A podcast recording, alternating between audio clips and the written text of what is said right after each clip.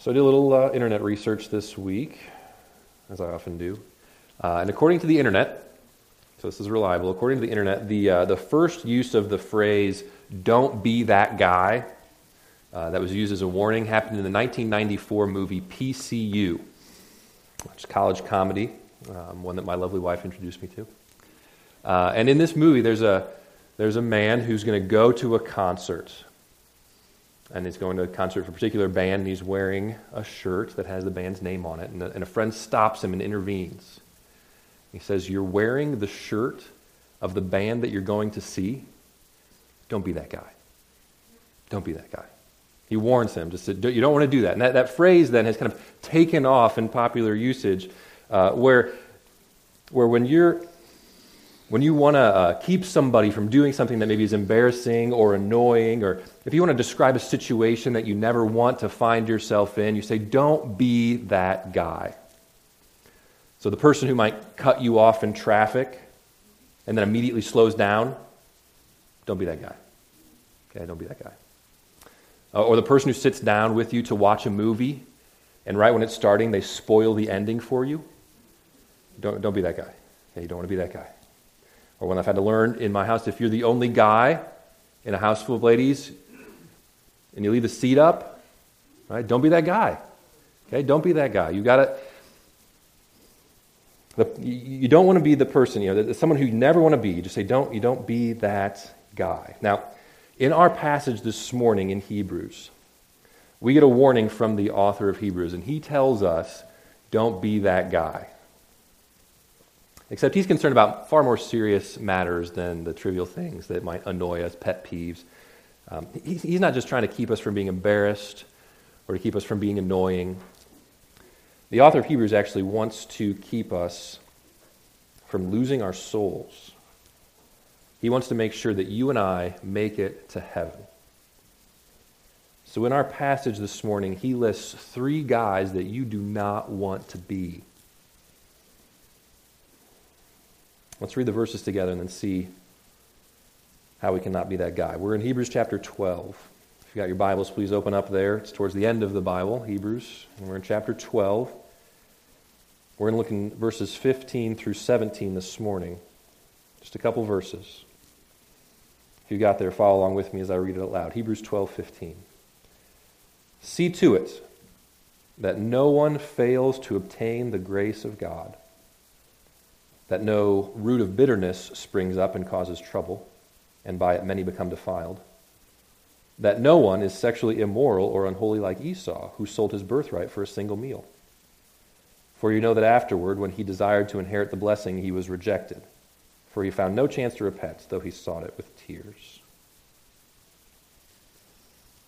Couple verses. There's three types of people mentioned in this passage, three types of people that we are not supposed to be. You, you notice it right away if you pay attention to the, to the way he's, he's structured here. He says there's three people. He says, see to it that, and then gives you three things. So the first one is, see to it that no one fails to obtain the grace of God. The second one is that no root of bitterness springs up. And the third one in verse 16 is that no one is sexually immoral or unholy like Esau. So here's how I'm going to frame it for us this morning. I'm going to say, don't be that guy who misses the grace of God. Don't be that guy who only pretends to follow Jesus. And don't be that guy who trades his future for a bowl of stew. Let's look at those in order. So, the first one this morning don't be that guy who misses the grace of God. This is verse 15, the very beginning. I'll read it again. See to it that no one fails to obtain the grace of God in, in various translations, it might say fails to obtain the grace of God, or falls short of the grace of God, or miss the grace of God. This is the first guy that you don't want to be. You don't want to be the one who misses the grace of God. Because the grace of God is literally what Christianity is all about.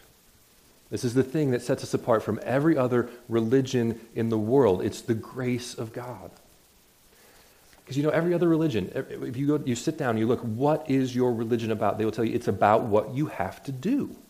everybody else. It's what you have to do. So in Hinduism, there's the idea of karma. And if you do good things in, in this life, then it will come back to you in the next life and you'll be better off. But if you do bad things in this life, it'll come back to you in the next life and you'll be worse off. Or even in Buddhism, there's the Eightfold Path. And if you follow these eight principles, then you will end up enlightened. But if you don't, then you'll miss out on that. Or Islam, you've got the five pillars. If you do these five pillars of Islam, then you will achieve salvation and you will have eternal life. That's every other religion in the world. It's about what you do. And, and even Christianity is often misrepresented, mispresented as a similar sort of deal where you've got to do something that, that, that if you do good, then you'll make it to heaven. And we, we go, we misunderstand it that way because that's just how we're wired to think. In every other way that we experience life, it's performance. If you do well in school, if you get, you know, if you work hard, then you'll get good grades. If you work hard at your job, then you'll get paid well. And so we think, well, if I work hard at my religion, then I'll go to heaven. But that's not Christianity. Okay, we got, we got to hear this. You got just listening ears. You got let's hear this. That's not Christianity. You don't want to be the guy who misses out on grace. Don't, don't think that that's what Christianity is about. The good news of the gospel is grace. The message of Christianity is that none of us could ever do enough to earn God's favor. In fact, we're so bad that we deserve God's condemnation. We deserve his wrath. And even taking into account all the good that we may have done, we deserve to be condemned. But God, in His grace, doesn't give us what we deserve. Instead, Jesus took what we deserve. He died on the cross in our place, and He paid for the wrong that we have done. And now He offers us perfect righteousness, eternal life, as an absolutely free gift. It's grace. That's what Christianity is all about. Don't miss it. That's the first warning. Don't be the guy who misses this.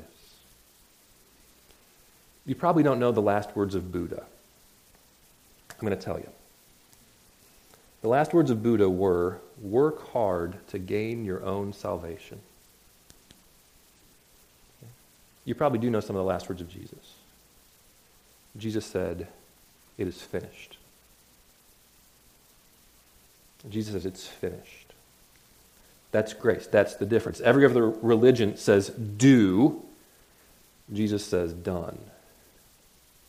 Every other religion says, Work for it. Jesus says, finished it. That's, that's grace. That God offers salvation as a free gift. There's nothing that you can do, it's already been done for you. Do, do you get that? This is the first warning that we see. The first guy you're not supposed to be. Don't be the guy who misses that. Don't miss out on grace. You have to understand this because it's, it's possible. In fact, it's, is it, is it probable? I don't think it's probable, but it, it, it happens where you could go to church for years and years and years and miss grace. Frank Barker Jr. was that guy. Frank Barker Jr. eventually uh, became a founding pastor of a church in Birmingham that uh, just grew to tremendous size. Wonderful church, great pastor. But before he was that, he was a hard living, hard drinking Navy pilot. Frank was raised in a Christian home, and one day he decided, you know, I need to change my life. I need to shape up. I need to, I need to start being good so that I can appease God and, and He'll like me again because I've done a lot of bad stuff. So, what Frank decided to do was that he decided he'd go to seminary and he'd become a pastor. Thought that would please God. So, he went to seminary. He studied to be a pastor. And even while he was in seminary for two years, he was preaching at a local church before he was a Christian. Right? He, he doesn't believe the gospel at this point, but he, he just, he's like, I'm going to be good. I'm going to go be a pastor. God will like that. And he started preaching in church. He's studying in seminary for two years until finally it clicked and he realized salvation is a gift. There's nothing that he could do to earn it, there's nothing that he could do to deserve it. And when that clicked for him, he couldn't believe that he missed it all these years. So here's what he said He says, I wondered why no one had told me that salvation was a gift. Then I thought, isn't it strange that Martin Luther didn't know that?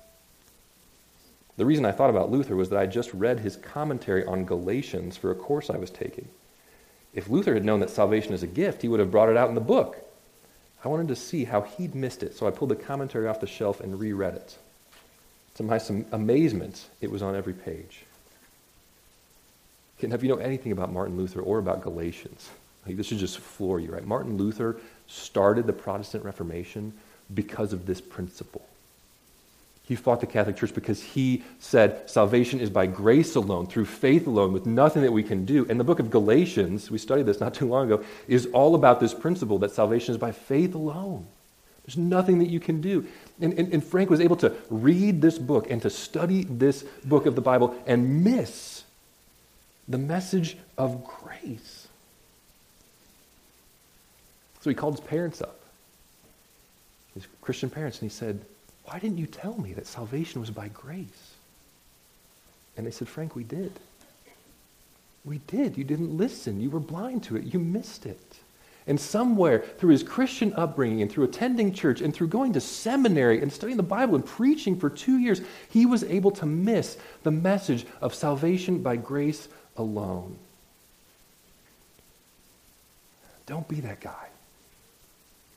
Don't be that guy. Don't be the one who says, I never heard the gospel. You're hearing it right now. Don't be the one who ends up standing before God and saying, I tried hard. Isn't that what you wanted? It's not what God wants. What God wants is for you to believe in His Son, Jesus Christ, and receive grace as a gift. So the first warning that he points out to says, don't be that guy. Don't be that guy who misses out on grace. It's not about your performance at all. It's about Jesus and what he's done. Don't be that guy who misses out on grace. The second warning. It's also in verse 15. He says, Don't be that guy who only pretends to follow Jesus. I'm going to have to explain this one a little bit more to show you where I'm getting this out of the passage. But it's Hebrews 15, the, the second part here. Follow me. He says, See that no root of bitterness springs up and causes trouble, and by it many become defiled. So the key thing is he wants no root of bitterness, no bitter root. What is that? Okay, it's really natural to think that what he's talking about here is like letting bitterness take root in your heart. Like, don't let any bitterness just fester in there. And that's really great advice, right? You don't want to be that guy either. Don't, don't let that happen. Don't let bitterness take a hold in your life because it'll just it'll ruin all sorts of stuff. But that's not actually what the emphasis in this passage is, is about.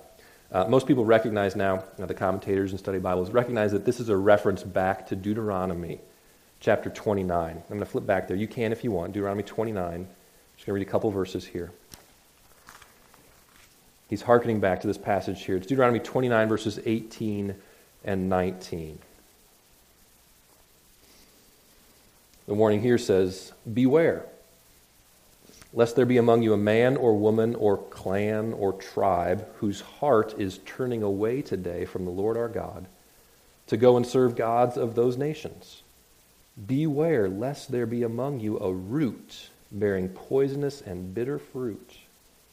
One who, when he hears the words of this sworn covenant, blesses himself in his heart, saying, I shall be safe, though I walk in the stubbornness of my heart. This will lead to the sweeping away of moist and dry alike.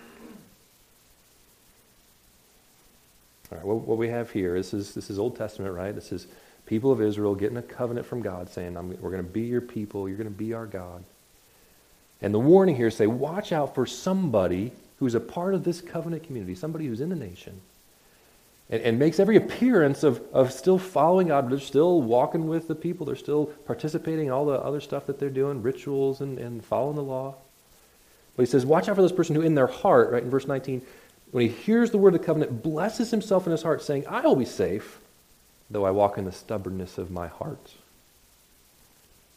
We're talking about a person who's, who's in the community who's a part of the nation, who's got all outward appearance of being a part of the community and, and following God, but in the stubbornness of their heart, they say, I'm going to go my own way. They say, I'll be safe because everybody else is following. Everybody else is good. I'll be fine. I'm going to go my own way. I'll just take care of the outward benefits, the external benefits, but inwardly, I'm going to deny God. I'm not going to follow him. I'm going to go my own way. Okay, we've got a word for this kind of person. We call them a hypocrite. It's a hypocrite. Someone who pretends to follow God but doesn't really. In the book of Isaiah, God describes this phenomenon because it, it takes root. And he says, These people honor me with their lips, but their hearts are far from me. That's a hypocrite. That's the bitter roots that he's talking about here. He says, Don't let this bitter root uh, come into your lives. Don't, don't let this take root in your life, this bitter root of hypocrisy, because it's a root that will take hold and it will bear bitter fruit. Right. Now, so that's describing an Old Testament phenomenon. We still have these today. We still have hypocrites today in the church. Now, some folks will tell you the church is full of them. I don't think the church is full of hypocrites, but I think they still exist. People who are part of a church outwardly, who have all appearance of being a Christian, of following God, but inwardly, in their heart, they're stubbornly saying, I'm going to go my own way. I'm going to do my own thing. I'll pay lip service to God, but He's not really my Lord. And when I was preparing this at, this, at this point in the sermon, I just really struggled. Because I was thinking, ah, do we really need this? Do we really need this? I mean, yes, hypocrites exist, but do any exist in our church? And I'm just kind of thinking, because I was trying to think through, how does this apply to us, specifically to us? I'm like, is this, is this something that we need? Do we have hypocrites? And as far as I can tell, as far as I can tell, I don't think so. I mean, as far as I can tell, everybody who's a part of our community is a genuine follower of Jesus. But for what it's worth, I'm not very good at spotting hypocrites. So I can't just say, oh, this does not apply to us, let's just pass it on. I don't know. That's the whole point of hypocrisy. You could be really good at faking it. And I'm missing it. So I'm not just going to skip over this warning and say it doesn't apply to us. I don't know. So let the Holy Spirit apply this to you because I, I don't know. I, I'm not good at spotting hypocrites. There's, there's one time in high school where I'd gone to a church camp. And uh, I was there with another guy who was, I, I, didn't know many people from my school. There was one guy who I knew, kind of an acquaintance. And, and we had this really powerful experience at the end of the camp where we, it was a great time of worship and we, we participated in communion. We uh, you know, sat with other people and confessed sins to one another. And, and it was really deep and meaningful and just a real powerful time for me. And I was there with that guy, and we were doing this. We were confessing sin to each other. We took communion together. It was just really deep. And I felt like after that experience that we were now, I guess, moved from acquaintance to friend. And so when we got back from camp, uh, we went out one time, and, and he, uh, I don't remember where we're going. I remember being in the car, and he was driving really fast and telling some dirty jokes or something. And, and I remember him looking at me, kind of joking like I'm in on it, saying, Can you believe we just went to church camp? It took me a minute to process that because I was thinking the same thing, but not in a jokey sort of way. Like, and, and it hit me like, you were faking it. That was like, it was real for me, but you were faking it. You, you, you were just going through the motions and, and, and nothing really changed for you. And that was just, it was hypocrisy. Okay, that, that, that happens. Now, in high, in high school, I was naive. I didn't, I didn't realize that that happened. I'm a little wiser now, a little more discerning. I still don't have a perfect hypocrisy detector. Um, so just because I don't think we have any hypocrites doesn't mean it's true. So I'm just going to give you the warning, and you let the Holy Spirit deal with you on this one. But, but don't be this guy. Okay? Don't be the guy who goes through the motions outwardly, but inwardly has no relationship with Jesus.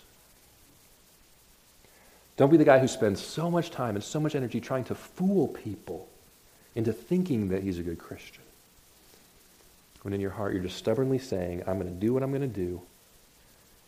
I don't care what God has to say. Don't, don't be that guy. I, I recognize that it may feel like the only option. You may be a place where you, you feel like, well, that, that's all I could ever do.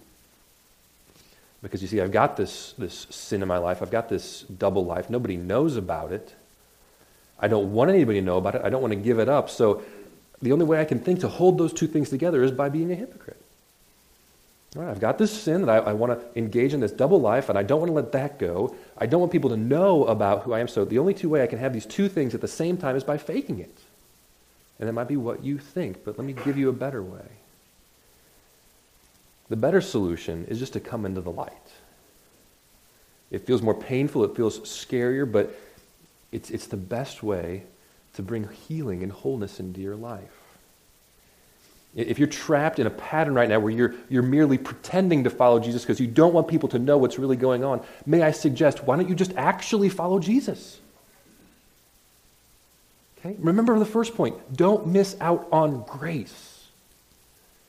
Hypocrisy flourishes in an environment of legalism and performance because you can't let people know that you failed. But the reality is grace that Jesus offers forgiveness and healing and restoration. And so all you need to do is to take advantage of that grace and to come into the light, reveal your sin, repent of your sin, and find wholeness and healing. Double lives are exhausting. They're exhausting. But living with honesty brings freedom. So, so if you're at a place right now, again, I don't know. You know. The Holy Spirit knows. But if you're at a place right now where you're living and you're only pretending to follow Jesus, don't be that guy. Don't be that guy. Admit your sin. Come into the light. There's healing. Don't forget about grace. Don't miss out on grace.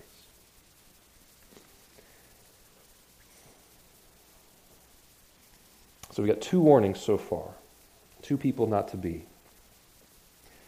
You don't want to be the guy who misses out on grace. You don't want to be the guy who only pretends to follow Jesus. And the third one, maybe a little more cryptic to you, but you don't want to be the guy who trades his future for a bowl of stew. Don't be that guy. All right, let's get back to Hebrews, Hebrews chapter 12. Now in verses 16 and 17, the third warning. See to it that no one is sexually immoral or unholy like Esau, who sold his birthright for a single meal.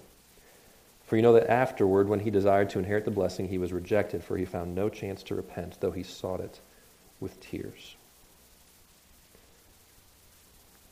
So we think about these, these warnings. Remember, the, the author, he was just trying to, to make sure we get to heaven.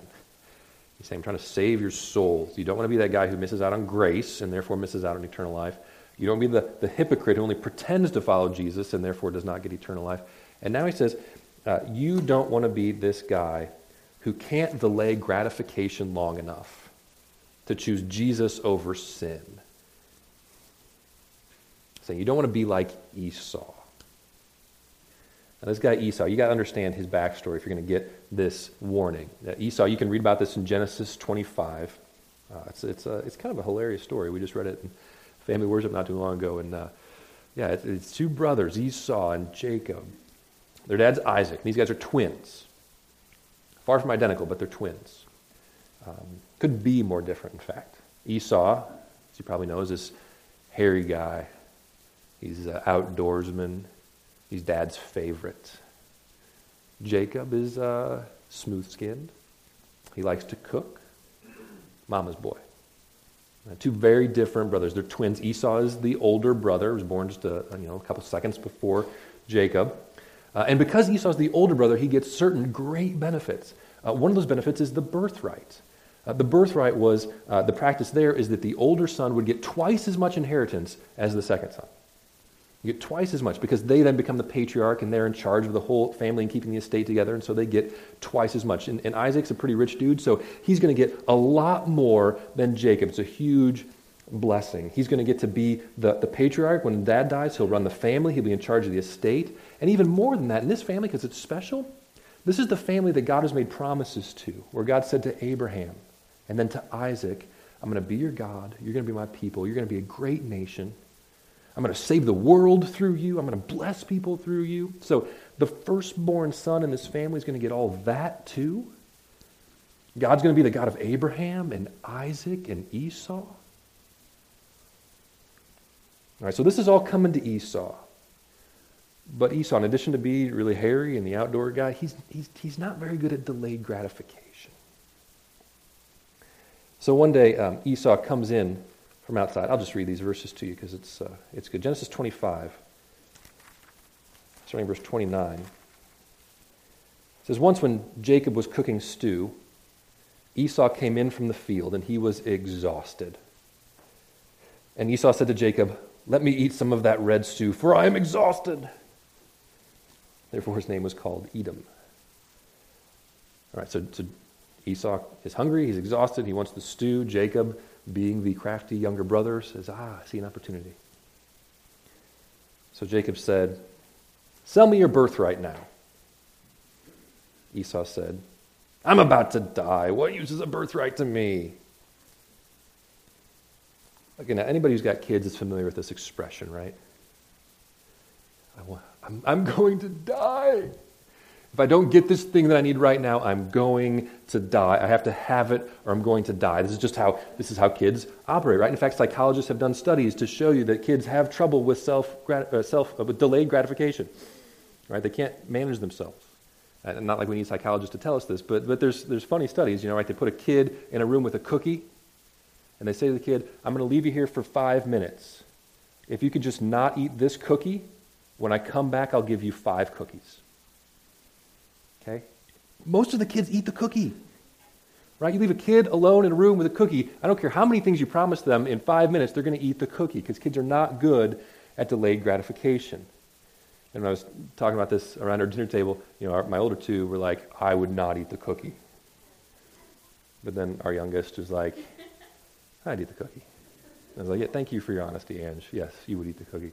And she's only five, and that's, that's normal, right? It's normal for a kid to not be able to hold off and make a wise decision about what might come in the future, delaying something now to get something more in the future. That's a learned skill. Five year olds are not good at that, and apparently Esau had never managed that one. Because you get to this point in the story, and Jacob says, um, I will sell you this stew for your birthright. And Esau says, Okay. So in verse 33, Jacob says, Swear to me now. So he swore to him and sold his birthright to Jacob. Then Jacob gave Esau bread and lentil stew, and he ate and drank and rose and went his way. Thus Esau despised his birthright. So Esau, okay, you're tracking here, right? Esau has a birthright, twice the inheritance of his brother. All these blessings, God's going to be the God of Abraham, Isaac, and Esau. And Esau says, You know what? I'm just really hungry. I'm going to trade you my birthright for a bowl of stew.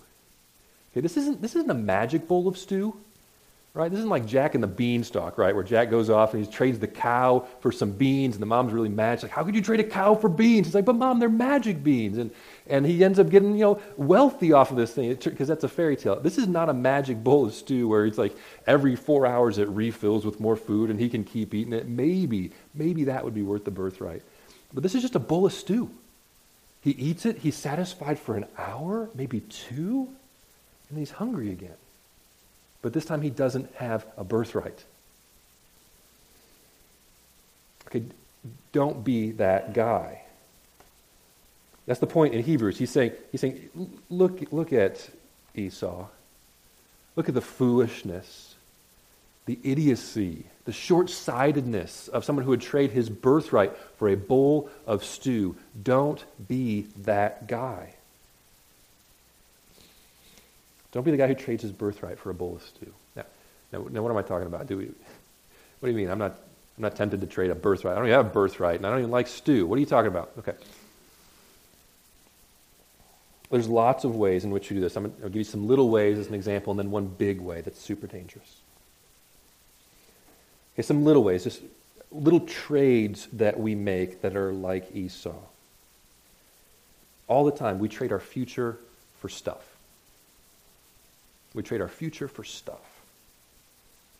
So, so we can get so consumed with desire for the latest and greatest thing, whether it's a decoration or a car or some gadget. And we can be like Esau and say, I have to have this or I'm going to die. What good is it for me to keep living if I can't have this thing. And so we buy it, and then we wonder why we're never getting out of debt. Why can we never achieve that financial future that we've dreamed for ourselves is because we are trading our future for stuff. We can't delay the gratification long enough to achieve financial goals. So that's one way in which we do this. Sometimes we trade our future for sex. You know, that one's right there in the passage. He says, Don't be like Esau, sexually immoral or unholy. I was just talking with a guy last week whose teenage son is going to be a father.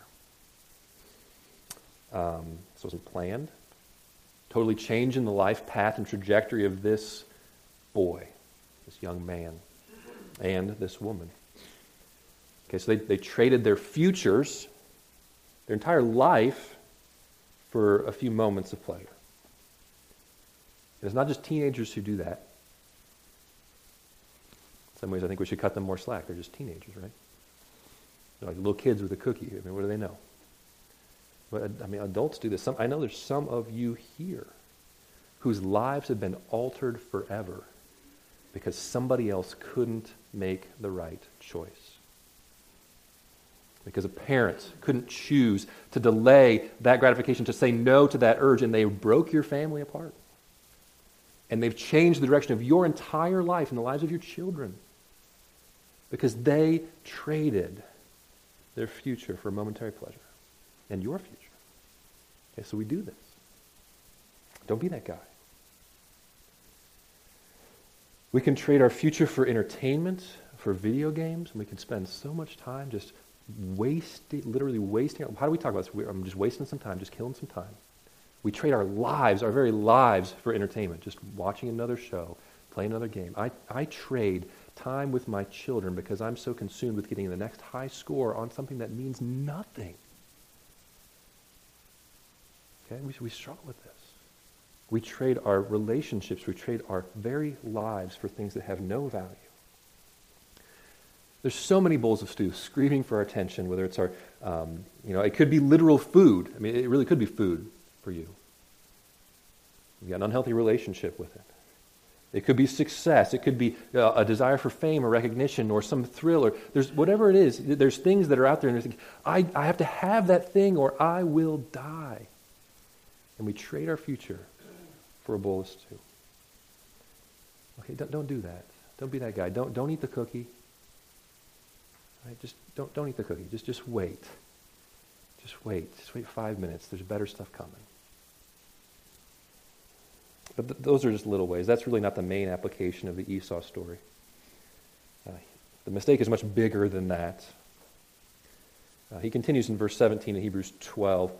He says, You know that afterward, when he desired to inherit the blessing, he was rejected. For he found no chance to repent, though he sought it with tears. The rest of the story is that uh, a while later, when Isaac, the father, was going to die, uh, he was about to give his blessing to Esau. This is a big deal. This is, this is not just some words, this is a, a prophetic blessing that Isaac was going to give to his older son as a, as a part of the package of being the older son, and it would, it, would, it would be effectual. It would actually accomplish something in his life. It would be a wonderful gift. Uh, and Jacob manages to trick his father into giving it to him. So Jacob gets the blessing. And part of this blessing is Isaac blesses and says, Your brother will serve you. You will rule over him. And he, he passes it on. So now we say the God of Abraham, Isaac, and Jacob. Right? Jacob becomes the one who's inheritor of the blessings, not Esau. Now, when Esau finds out that this has happened, he's totally devastated, as he should be. And he begs Isaac. He says, Please, Father, please, take it back. Give it to me. It was just a big mistake. Is there anything that you can do? Bless me, Father. And he says, I've done it. It's, it's over. It's too late. I can't take it back. What's done is done. Okay, now, now this is a picture of the people who make the biggest mistake of all, the, the, the worst trade in the history of the world. The people who refuse to come to Jesus in this life because they don't want to change how they live now. People who are willing to trade eternity in heaven for the freedom to live now however they want. People who are willing to sacrifice the joy of life with God forever for short term pleasures and self determination. You know, folks would say, what good, is, what good is heaven? What good is heaven if I can't sleep with whoever I want to right now? What good is eternal life if I have to submit to the authority of Jesus over my day to day decisions? If, if, that's you, if, that's, if that sounds like you, um, just again, look at the first point. Don't miss out on grace. Don't miss out on grace. If, if you've been walking down that road and, and you've really been resisting following Jesus and you, you just, you're not ready to submit to him because you don't want to give up something in your life, don't be that guy. Don't trade eternal life. Don't trade a wonderful future forever for a short, temporary choice. Okay, all those other ones that we talked about the, the bad financial choices, or relationship choices, or entertainment all those things are little pictures, just like Esau, of the worst decision that you could ever make in your life. To trade eternity for a short term life of doing what you want. I'm sure there's going to be plenty of people who are just like Esau when they're standing there before God and the verdict comes down, he says, You know, you didn't believe in my son. You made the wrong choice. I offered you grace. You didn't take it. You're justly condemned. There's going to be people like Esau begging him, say, Please, can I just have one more chance? I, I, was intended to repent. It just was never the right time. I just I wanted to, to just have a little more fun for myself before I turned my life over to you. I, I just I just need one more chance. I was an idiot. I'll admit it. I, I was wrong. Can I, can I please have one more chance? And, and at that point, when you're standing before God, it's, it's over. What's done is done.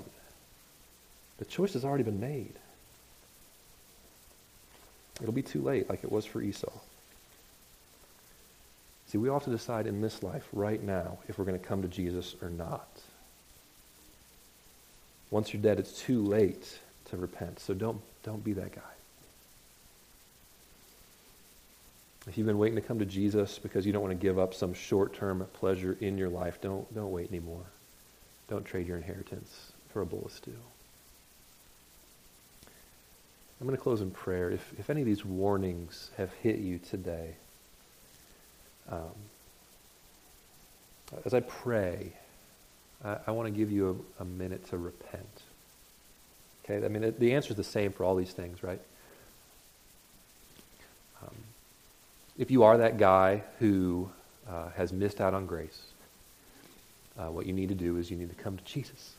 You need to accept the grace and receive forgiveness. If you're the guy who's just been pretending and living a double life and, and, and only seeming like you're a Christian, then, then what you need to do uh, is you need to come to Jesus. You need to believe the gospel, you need to repent. And if you've lived your life where you're uh, just living for yourself and you've been putting off trusting in Christ because you just aren't ready for Him to be the Lord of your life yet, then what you need to do is repent and believe the gospel. Okay? So I want to give you a minute here as I pray to, to let that happen. And you know that I don't know what's going on in your heart. I've, I've confessed. This is, this is Scripture. I want the Holy Spirit to work. But let's give Him some time now as I pray and, and just come to Jesus. Come to Jesus for grace. Let's pray.